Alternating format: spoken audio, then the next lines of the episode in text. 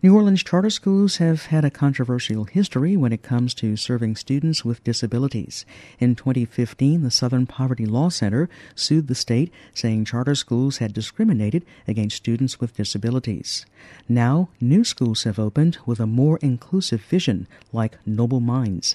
From WWNO's partner, the Hechinger Report, Sharon Lurye takes us on a visit. At his last school, six year old Langston Callie was always in trouble. I was constantly getting called over like minuscule things such as him walking in the hall or him talking or him, as you can hear, just being children. That's his mama Mika Callie at a family meeting this summer. Langston started going to the Noble Minds Institute last year.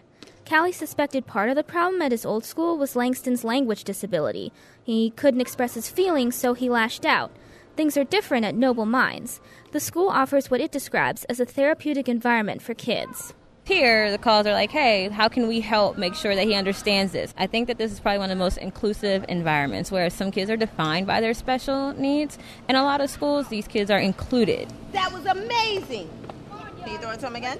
That's Vera Triplett giving words of encouragement to her students on the playground. She founded Noble Minds. Inside the school on Carrollton Avenue, she describes the mission. We are not a school that suspends or expels students. We just do not do that under any circumstances for any reason. One expert says this approach works.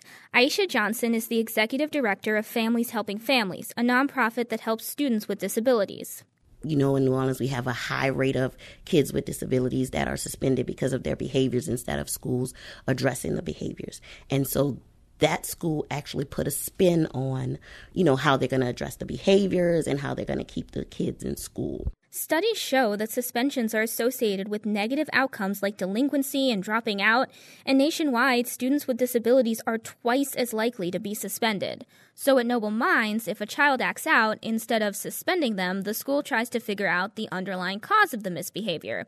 Staff help the kids manage their feelings through yoga, meditation, or therapy. PE teacher Seneca Knight says they emphasize helping kids express their feelings in healthy ways. Sometimes we so quick to tell a kid, be quiet, stop this, stop that. Sometimes we just need to let them just express their feeling and let it get all out because that's all they want. Second grader Jada Cormier likes the school's more relaxed atmosphere. The school is fun and sometimes loud and crazy. It's true. But Noble Mind's unique approach isn't cheap. Services like yoga and therapy cost money. Triplett says funding is a challenge. We have to have other sources of funding other than what we get from the state and federal government because it's just not enough. School funding is tied to enrollment, and Noble Minds only has about 60 kids. So last year, it got more than a third of its funding from donations. Johnson said it's difficult for charters that serve a higher than average share of students with disabilities to find funding, which is why schools may not actively encourage that population to apply. After Katrina, we have a high amount of kids with post traumatic stress syndrome and children with autism and children who just don't know how to control those behaviors or talk those things out. And we're sending them home to do what? Just absolutely nothing when they need to be in the learning environment. Would it be possible for other schools in New Orleans to copy Noble Minds' model without extra funding? Or will this remain a small scale experiment? I do see that there will be more schools popping up to hopefully be an inclusive setting and address those needs. For Callie and her son Langston, this experiment has already made a big difference. In New Orleans, I'm Sharon Lurye.